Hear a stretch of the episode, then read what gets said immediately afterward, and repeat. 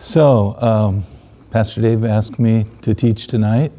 Uh, I was honored um, to get a chance to come up and, and teach. And one of the things that, uh, you know, I've, I've, had this lesson now for a couple weeks and been carrying it around. That might be why some of your sheets look like they're a little crumpled on the edges. But um, yeah, uh, the lesson tonight's on uh, preservation. And so uh, we're going to look at uh, some Bible verses and maybe uh, whip up a few recipes too.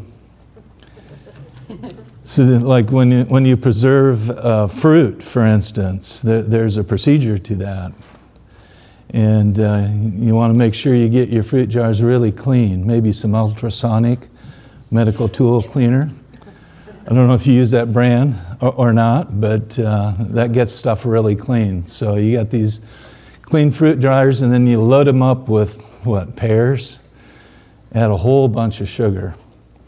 And, and then the process of actually sealing the lid on, I believe you use heat, and, and those lids pop once they get to a certain temperature. Am I right, Marianne? I, have probably left a couple steps out along the way load more sugar, more sugar in there to make it really sweet. So, you know, when we think about our lives, we have a lot of things that, we um, try to preserve, more than just the museum uptown. But, you know, I was, I was thinking out there when I was driving the Argo cart today, you know, that corn's in that dryer. It's getting dried down to 15% moisture because it will store and it can be preserved at that moisture. And so, uh, likewise, uh, the Word of God is preserved uh, for us. And God has an interest in, in, in certainly in our well being. And so, we, um, we, we, think about all the ways that He cares for us, and, and He's preserving us um, so that we can be in good health and that so that we can have the things that we need. And so when, when I cite examples like recipes or, or, how we clean medical tools or, or things like that, you know, all, all those things are examples of things that we do because we're interested in preservation. Uh, it says uh, in Ephesians 4:30. This is not a part of your notes quite yet, but it says, "Do not grieve the Holy Spirit of God, by whom you were sealed for the day of redemption." So this act of sealing is a way of preserving. You know, whether it's a fruit jar, or whether it's us, or whether it's the Word of God. You know, it all has that same connotation of um, you know, making things last, last for a really long time. And so uh, our bodies are a little like that fruit, fruit jar. You know, God placed uh, fruits within us, and then they are sealed by the Holy Spirit. So I don't know if you guys feel like you're a pear or an apple or what else? Strawberries. that kind of makes me think that we should have some strawberry preserves. and ice cream, yours. And ice cream, yeah. okay, so um, in, in Scripture, uh, quotes that, uh, you know, the, there's Scripture in, in, Daniel 12 uh, 4, and, and it talks about uh, this book is sealed until the end time so that uh, I should have had these marked in my Bible, huh? There's Jeremiah, there's Ezekiel, there's Daniel. Yeah, Daniel 12 4. So this is the last chapter of Daniel. He's kind of wrapping it up. But you, Daniel, shut up the words and seal the book until the time of the end. Many shall run to and fro, and knowledge shall increase. And so we see seals used in that context, and uh, even in Revelation, where, you're talking about the end times, there's the end times scrolls. And the scroll has seven seals on it. Uh, typically, those seven seals, um, uh, I, I, don't know what that one will be sealed with, but like in, in Ancient of Days, when they had a scroll, they sealed it with either wax or clay. And then the emperor, if it was his will or testimony, he would take his ring and put a stamp on that. And then when that wax or the clay dried, there would be an impression on the seal. And that way you would know for a fact that that uh, document had not been tampered with. And so there's a scroll in heaven waiting to be opened that has seven seals on it. It's God's end time plan of redemption and uh, for his people. And so that, that um, yeah, that's going to be exciting when we get to that. Okay, so I, have got the slideshow, and uh, let's see. God preserves His Word. Uh, God will always preserve His Word, and the other way. Haha. Yeah. So. This is the main part. All the rest of that was just introduction. But before we get into the curriculum part of it, I just want to uh, all join together in prayer. We'll, we'll cover this and uh, go from there. So, Father, as we look closely at your word tonight, uh, we know that, that you've got uh, good things in store for us. Uh, we just love you and we want to submit to your leadership. We want to be able to study your word and and of course, we know that it is true and um, that, that uh, you've got special things for us uh, that will be revealed. So we, we thank you for that. We pray in Jesus' name. Amen. Uh, last week, Pastor Dave mentioned uh, the word canon. In, in both Greek and Hebrew, the word canon uh, is like an instrument used to measure with.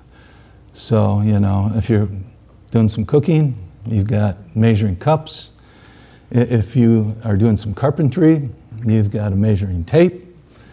You know, so it, uh, but in this case, they had a reed. And apparently, most of the reeds grow to about the same length. And, and so they can be used as a measuring device. And, and so um, that's where this word canon gets its origin is, um, uh, and oddly enough, in both the Greek and the Hebrew, it, it's the same type of thing. So we've got 39 books um, in the Old Testament, 27 in the New, and as Pastor Dave mentioned last week, um, the Old Testament canon, which was like where a bunch of people came together and just agreed that uh, you know, these are the books that we're going to call the Old Testament. And this happened in three, uh, 325 AD at the Council of Nicaea. Well, uh, I was looking on the map, I was kind of curious. I didn't know where Nicaea was, but if you go from Istanbul and you go uh, to the east and uh, a little bit south, that's where that, this council was held. And so uh, today that's Turkey. It would be northern Turkey. And that makes sense because that's where a lot of the action was in those days. So the, the interesting thing about it was that um, when they all got together, it wasn't like they were debating, oh, should we throw in uh, Jeremiah or should we kick out Jeremiah? Most all the people there had already been using these 39 books as you know their Old Testament for at least 100 years before this. And so what we got was just kind of like a confirmation sort of thing, more than anything else. So God has been very careful to preserve, preserve His Word uh, since the beginning of time. And I, I, know that if you're trying to follow along your notes, uh, like I have in, in previous weeks, the, the lesson plan doesn't really follow the, the, the guide that we hand out here, but uh, everything, hopefully, that's in there, we touch on it at some point along the way. Uh, in the words of Isaiah the prophet, the grass withers, the flower fades, but the word of our God will stand forever. What an appropriate scripture for the season that we live in because, you know, we're seeing things wither and fade right in front of our eyes. I was looking at my ash tree. Uh, those beautiful green leaves are already starting to turn yellow. And I'm thinking pretty soon they'll be on the ground, we'll have to rake them. So, yeah. But fortunately, you know, we've got a standard that doesn't change, and that is God's Word. The, the sum of your word is truth, and every one of your righteousness rules and endures forever. So we know what's true. We know that the Bible is true for us. And, and part of the reason that we know that is because of our experiences. You know, we've lived, we've worshiped God, we know what, what it's like to, to uh, be submitted to God, we know what it's like to lay out here on the floor slain in the Spirit. We know how the, the witness uh, of God uh, appears to us in, in, so many different types of situations. And so, um, you know, we're the beneficiary of basically uh, centuries or thousands of years of, of preservation. All right, there's some review uh, things going on here. This was our memory verse from last week. It's also our memory verse uh, from this week. It's all scripture is breathed out by God and profitable for teaching, for reproof, correction, training, uh, that we might be complete and equipped to do it all. So, breathed out by God. I was thinking about that, and this kind of captured my attention because, you know, when you think about it, most of the time you think about God speaking. You know, we, we, God spoke everything into creation.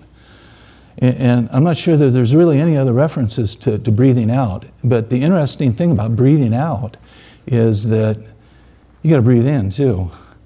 And, and, so if God's doing the breathing out, I kind of think maybe we're supposed to be doing the breathing in part. And, and, and this, this is bad, but this is the way my mind works. You know, if you needed CPR and God was around, wow, what a great person to administer CPR to you because he's breathing out the breath of God and you're receiving it. Well, that's kind of like, that's what we want to do. We want to receive the breath of God and we want it to go inside of us. So, uh, yeah. Yeah, so uh, he's breathing out, and we're the ones that are breathing in. And uh, when we do breathe in, it's like we receive His Holy Spirit. And, and this kind of, um, let's just see where this takes us. Yeah. It takes us into teaching, reproof, correction, and training all become profitable as we incorporate breathing in the Scripture or calling on the Spirit to bring us revelation in His Word. And I think back to like our born again experiences and, and how we, um, we, we have this three part being that God made us into. I think it's uh, Thessalonians. Maybe I've got that even written down. First Thessalonians uh, 5.23 talks about how we are spirit, soul, and, body. So when we breathe in, you know, all of that is affected.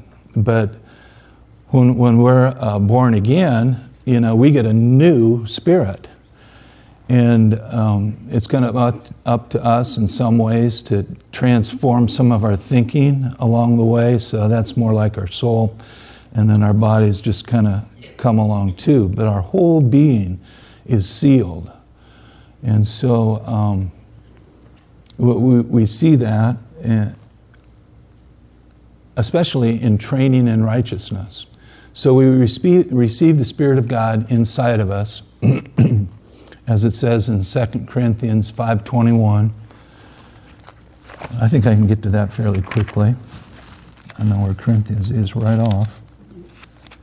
You know, sometimes um, You guys all use that little adage about go eat popcorn?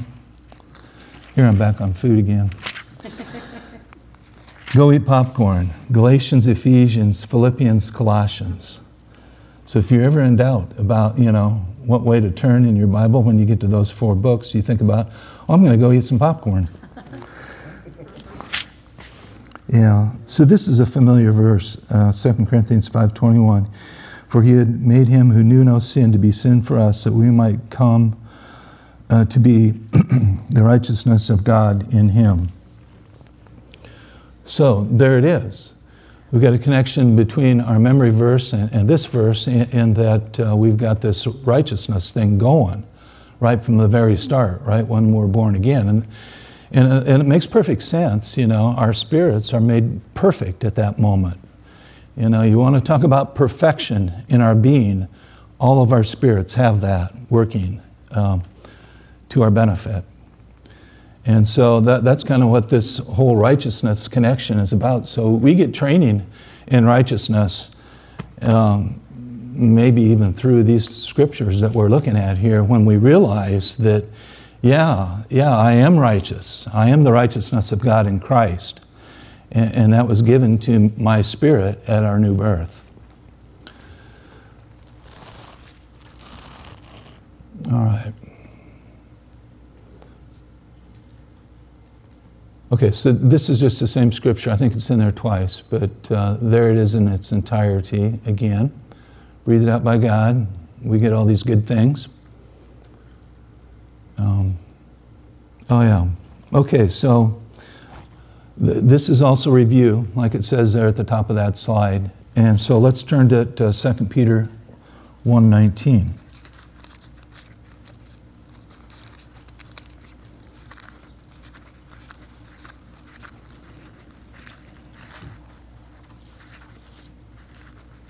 After Hebrews, James, 1 Peter, 2 Peter.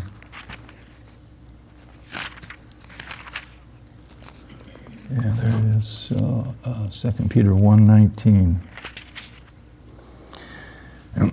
And so we have the prophetic word confirmed, which you do well to heed as a light that shines in a dark place until the day dawns and the morning star rises in your hearts.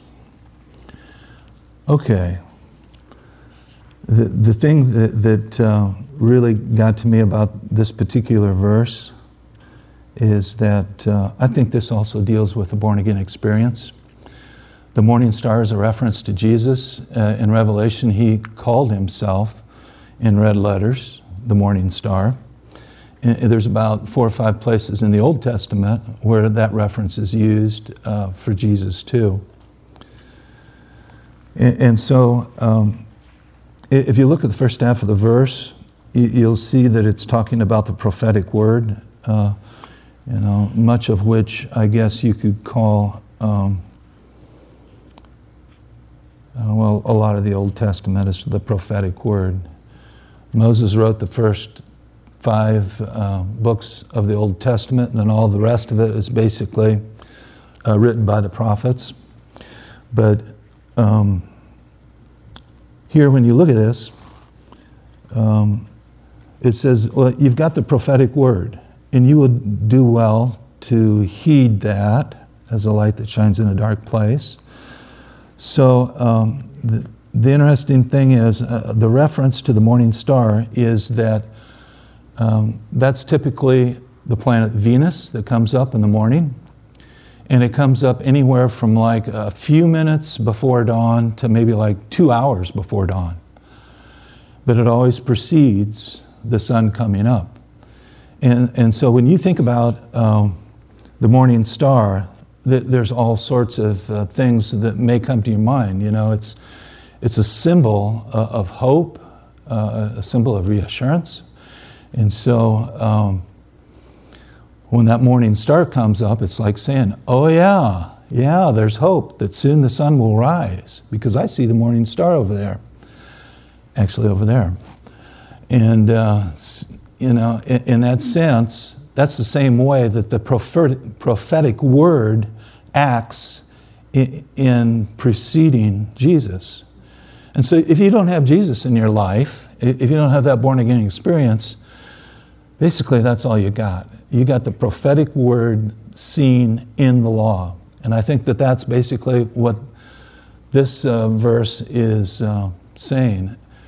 And so, yeah, we, we take, um, we have the prophetic word, but we also have the morning star that, that gives us our hope and uh, our reassurance. Okay, moving on. Pretty soon we'll be out of the review. Uh, okay, I just said everything I typed out there, I think. Yeah, you need a lamp if you don't have the morning star, or you need the, um, the prophetic scriptures.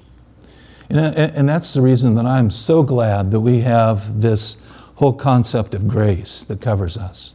If we had to just live on the prophetic scripture, we would be bound to the Word. And, and, you know, being bound to the Word, there's nothing wrong with being bound to the Word if you know that your salvation is by grace. You know, that way you hear the Word, you know, you, you, you want to do the Word, but you're not bound to do every little thing, every jot and tittle in, there. So, um, yeah. I don't think.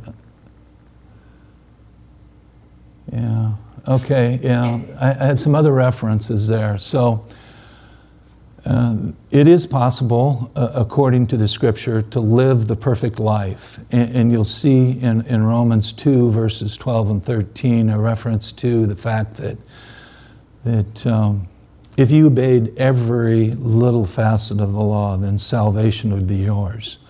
But uh, if you go to Romans 3:20, it also says that no one can do that.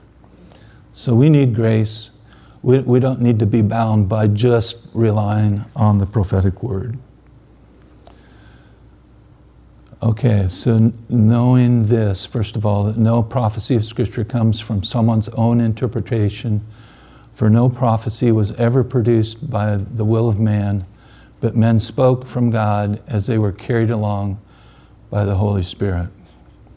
So now we're getting a little closer to our, our preservation theme because this wasn't just man's idea to come up with these words that are in this book. This was God speaking to these people, them speaking it again to other people, having it you know, dictated where a scribe could uh, write it down, or they themselves wrote it down and, and all by the inspiration of the Holy Spirit. And, and, so this is maybe one of the, the key verses in, in um, you know, presenting our faith to, to other people. Uh, they would want to say, well, no, that's uh, just people. They were just men uh, like you and me, and they were um, writing this uh, just of their own accord. Well, that's not the case. And if you show them this, you know, you can show them that 2 Peter 1 20 and 21 says, no, inspired by the Holy Spirit. Good verse. Okay, so moving on. Um, if you could travel back in time, what one event in the biblical history would you want to be present for? And I've got one for you. That's going to be on the next slide. But, you know, just think. Uh, most likely it would involve Jesus, you know. And, and there was one time when, when Jesus was giving kind of like his autobiography, his summary of his life. And, and that was uh, the, the Sunday that he was resurrected uh, from the grave and he was walking on this road to Emmaus. And, and so that's what we're going to look at. And uh, I think it's, uh, you know, one of the things that, that he was presenting uh, to these two other people that were his disciples. Um, all the things that related in his life to the prophetic word in the Old Testament and, and how he came to fulfill it. And so that in itself uh, gives validity to the prophetic word in the Old Testament. If Jesus thought enough about what was going on uh, to want to give this account of his life to these two guys, then um, you know that, that gives substance to the, the prophecy and its fulfillment. So uh, let's turn, uh, turn, turn, turn. This is part of your lesson plan.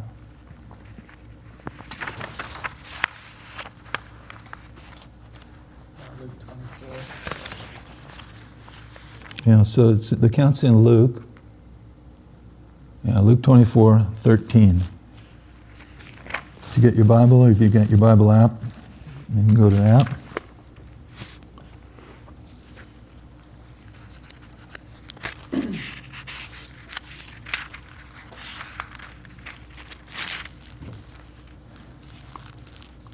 Okay, the lesson plan said I should ask for someone if they wanted to read this out loud.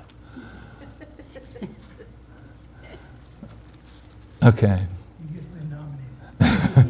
I got the microphone and you don't, but you could pretend like you're reading that out loud.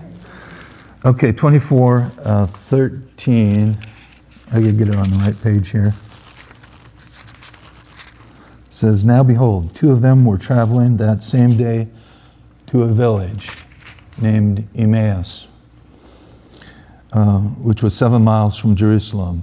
And that is seven miles to the west of Jerusalem, which would be toward the Mediterranean. And they talked together all of these things which had happened.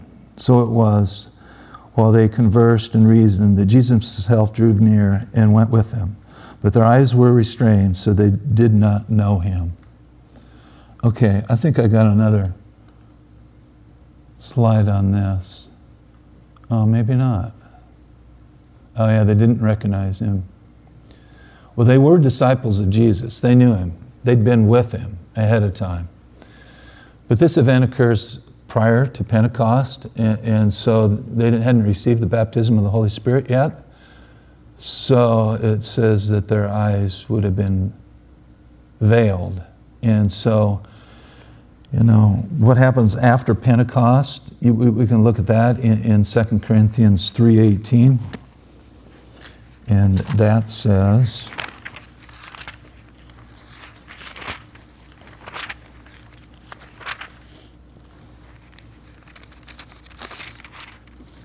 Yeah, but, but we all, with unveiled face, beholding as in a mirror the glory of the Lord, are being transformed in the same image from glory to glory, just as by the Spirit of the Lord. Wow. That's got to be a favorite verse. When, I come to a verse, a lot of times what I'll do is I'll make a check mark uh, in the margin. And, in, some verses, I just got a whole margin full of check marks, and this is one of those that it's just one of my favorites. But uh, because uh, we have the Spirit of the Lord living inside of us, uh, we, we, uh, we don't have a, a, veiled face. We, we have an unveiled face. But obviously, their faces were, um, were veiled at, at, that point in time until they got a, a, true revelation of who Jesus was. And, and that's going to happen Let's see, should I go back a slide? Did I miss something here? Yeah, yeah, but, but their eyes were kept from recognizing him. And he said to them, What is the conversation that you're holding with each other as you walk? And they stood still, looking sad. And then one of them, named uh, Cleopas, answered him, Are you the only visitor to Jerusalem who does not know the things that have happened here in these days? Uh, that very day, two of them, oops, oops, oops. Yeah, so they didn't recognize him. And he said to them, What things? And they said to him, Concerning Jesus of Nazareth, the man who was a prophet, mighty in deed and word before God and all the people. And now our chief priests and rulers delivered him up to be condemned to death and crucified him. but we had hoped that he was the one to redeem Israel. Yes, and besides all this, it is now the third day since these things happened. yeah, they had hoped that he would be the, the king to redeem Israel. But he didn't come as a king. He, he will when he comes the second time.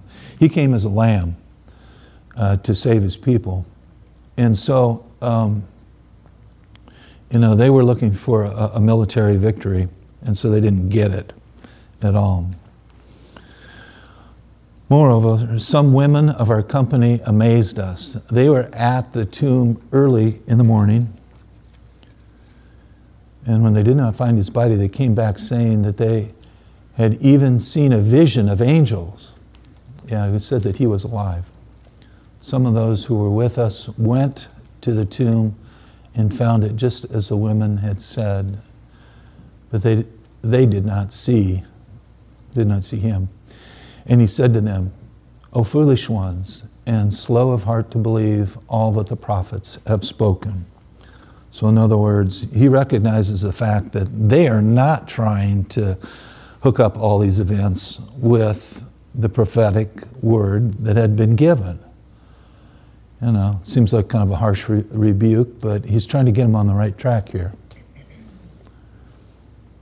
Was it not necessary that the Christ should suffer these things and enter into his glory? And beginning with Moses and all the prophets, he interpreted to them in all the scripture the things concerning himself. So he goes back and cites, hey, remember that scripture? Ah, that was me. I did that. I fulfilled that prophecy. So they drew near to the village which they were going, and he acted as if he were going further or farther. But they urged him strongly, saying, Stay with us, for it is toward evening, and the day is now far spent. So he went in to stay with him. And when he was at the table with them, he took the bread and blessed and broke it and gave it to them.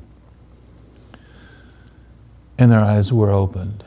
Okay, so when he shared his personal being, you know, when he broke the bread, his body, that was the point at time when, when they got it. Oh, yeah, this is just like the Last Supper. We heard about that. Yeah. And they said, and their eyes were open, and they recognized him, and he vanished in their sight. So, yeah, that would be something. And they said to each other, Did not our hearts burn within us while he talked to us on the road, while he opened to us the scriptures? And this might have been some of the things that he talked about. And here are the Bible references. Uh, the word at creation, uh, that's the Gospel of John eh, that we are familiar with about the Word and of course being Jesus, and then also Genesis 1. Um, the promised Messiah is Genesis 3:15. The rock that was broken was Jesus. The bruised, beaten, and crucified Savior is as a reference in Psalm 22. Also in Isaiah 5, verse 3. I didn't look that one up. Is that is that correct? And then the Sun of Righteousness. Now, I've heard that there's a book written, I don't know the name of it, but it goes through each one of the books in the Old Testament and it gives a reference to Jesus in a verse. And so this was kind of when I ran across this in, in the lesson guide, um, that made me think of that book, but I'm not quite literate enough to know the name of it. Yeah, that's kind of what I was thinking.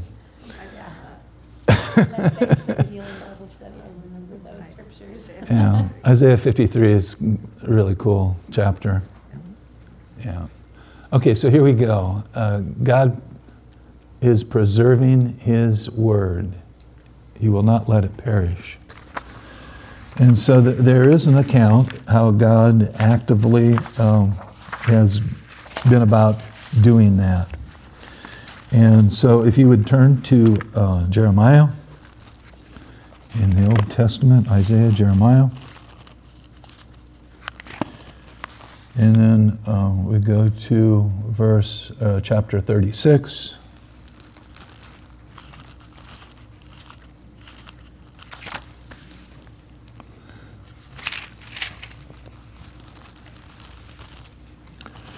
I guess I'm appointed to read this one too. Uh, this one's a little longer. If you thought the last one was long, get ready. Because now we're in the Old Testament. Takes a little more attention to get through some of this, but there is a purpose in, in reading this. Uh, now it came to pass in the fourth year uh, of Jehoiakim, the son of Josiah, the king of Judah, that this word came to Jeremiah from the Lord, saying, Take a scroll of a book and write uh, on it all the words that I have spoken to you against Israel and Judah and, and all the nations, and from the day that I spoke to you, from the days of Josiah until today. That it may be in the house of Judah to hear all the disaster that I intend to do to them. Okay, this is God speaking. He's not happy with what's going on. So that every one of you may turn from his evil way and, and that I, I may forgive their iniquity and their sin. Then Jeremiah called uh, Baruch, the son of Neriah, and Baruch uh, wrote on a scroll at, at, the dictation of Jeremiah uh, the words of the Lord that had been spoken to him. So Baruch is a scribe, Jeremiah is a prophet. And so then we skip to uh, verse 17. And that goes on to say, then they asked Baruch, Tell us, please, how did you write all these words? Was it at his dictation? And Baruch answered them, He dictated all these words to me while I wrote them with ink on the scroll. Then the, the officials said to Baruch, Go and hide, uh, you and Jeremiah, let no one know where you are. And, and so that obviously uh, not an acceptance of this. They're fearful that once this uh, prophecy of doom comes out, that uh, that they'll be, um, yeah, that their lives will be in danger. So they, they went into the court of the king, nevertheless, having put the scroll in the chamber of Elishama, the secretary, and they reported all the words to the king. And the king sent uh, Jehudi, yeah, Jehudi, to get the scroll, and he took it from the chamber of El, Elishama, the secretary, and Jehudi read it to the king and all the officials who stood by the king. It was the ninth month, and the king was sitting in the winter house, and there was a fire burning in the fire pot before him. And Jehudi read three or four columns. The king would cut them with a knife and throw them into the fire in the fire pot until the entire, entire scroll was consumed in the fire, and that was in the fire pot. Yet neither the king nor any of his servants who heard these words was afraid nor did they tear their garments, even when uh, Elnathan and Delilah and Jeremiah urged the king not to burn the scroll, he would not listen to them. And the king commanded uh, Jerahmeel, the son, the king's son, and Seraiah, the son of Azriel, and Shelemiah, the son of the next guy, to seize Baruch and the secretary and Jeremiah, sure enough, yeah, the prophet, but the Lord hid them. And so the word came out that they needed to repent, they needed to change their ways, you know, but the king would have none of it. And so this, this is a, a, an Israeli, a, a society in Judah that is decrepit. Uh, they are not paying attention to God whatsoever, including the king. And really, Jeremiah is the only one that, that uh, has gotten this revelation from God that, that uh, things need to change. Now, after the king had burned the scroll with the words that Baruch wrote at Jeremiah's dictation, the word of the Lord came to Jeremiah take another scroll and write on it all the former words that were in the first scroll, which Jehoiakim, the king of Judah, has burned. And concerning Jehoiakim, the king of Judah, you shall say, Thus says the Lord, you have burned this scroll, saying, Why have you written in it, the king of Babylon will certainly come and destroy this land, and he will cut it off from the man and beast. Therefore, says the, uh, the Lord, concerning Jehoiakim, king of Judah, he shall have none, none to sit on the throne of David, and his dead body shall be cast out to the heat of the day and frost by night. And I will punish him and his offspring and his servants for their iniquity. I will bring upon them and upon the inhabitants of Jerusalem and upon the people of Judah all the disaster that I have pronounced against them, and they would, but they would not hear. Then Jeremiah took another scroll and gave it to Baruch the scribe, the son of Neriah, who wrote on it the dictation of Jeremiah and all the words of the scroll that Jehoiakim the king had burned in the fire. And many similar words were added to them. So that is the account. Uh, the, there was a period of time in there where the, they did repent, but, but it was uh, like uh, the, it didn't come until the next generation.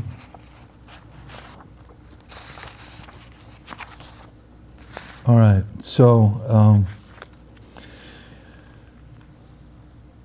here's an example of how the Word of God was preserved. You know, it could have been lost in the fire, but God specifically told Jeremiah, don't let that happen. Go back and rewrite it. There's still hope. And, and, and there was still hope because uh, the, the, the, son eventually um, once he, he, got on the throne, was able to uh, repent, and, uh, and but unfortunately, one of the, the following generation had the same problem. But there was a little period uh, of time in there where the leadership was repentant, and uh, God was true to His word not to destroy them until He saw no, this was hopeless, and, and they were overtaken by Babylon. So here, here's another example. You know, we see Jesus himself on the road to Emmaus uh, confirming Scripture. Here we find this Old Testament account of how Scripture was preserved. Uh, if we just look at some of the um, evidence, uh, the apologetic and historical evidence that, that surrounds the preservation uh, of the Word of God, uh, we find that uh, we, we, could, for instance, look at the Dead Sea Scrolls. Um, you know, I don't think the Dead Sea Scrolls, scrolls are, are the, probably the um, strongest argument, N- not because they're not valid.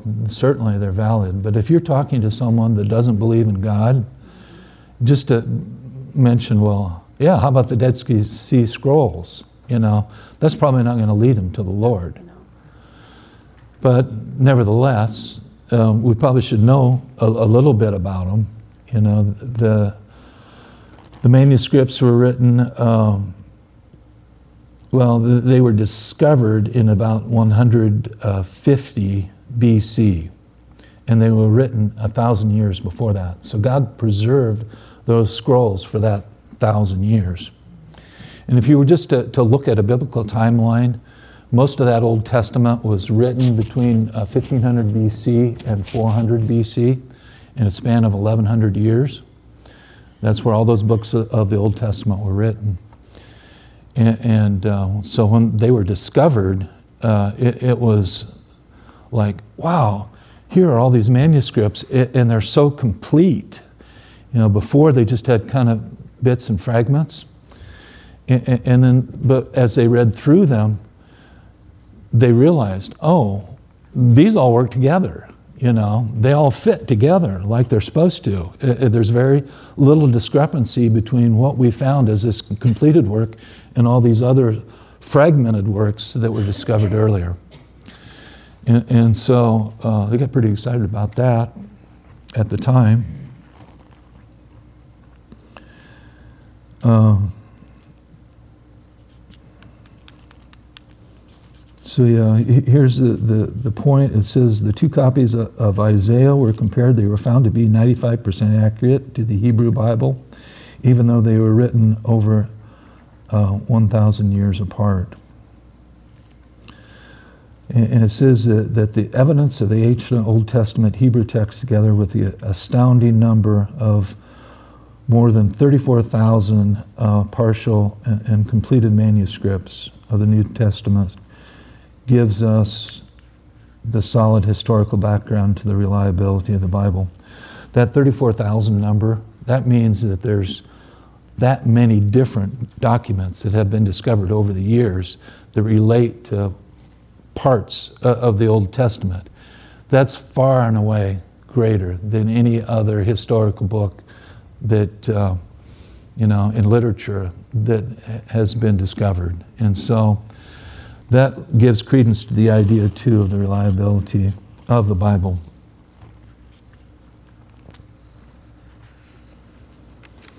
And then Jesus himself, um, we, we, talked about his account uh, on the road to Emmaus, but there are other times when, when he wanted to cite um, the Old Testament. For instance, when he was tempted by Satan, he cited it. Um, when he was reading out of the book of Isaiah, when he proclaimed that he was a Messiah, uh, he, he came to fulfill that prophecy. And so, uh, several accounts of that.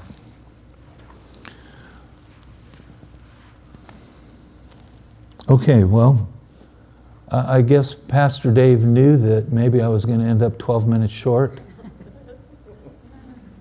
That is our lesson.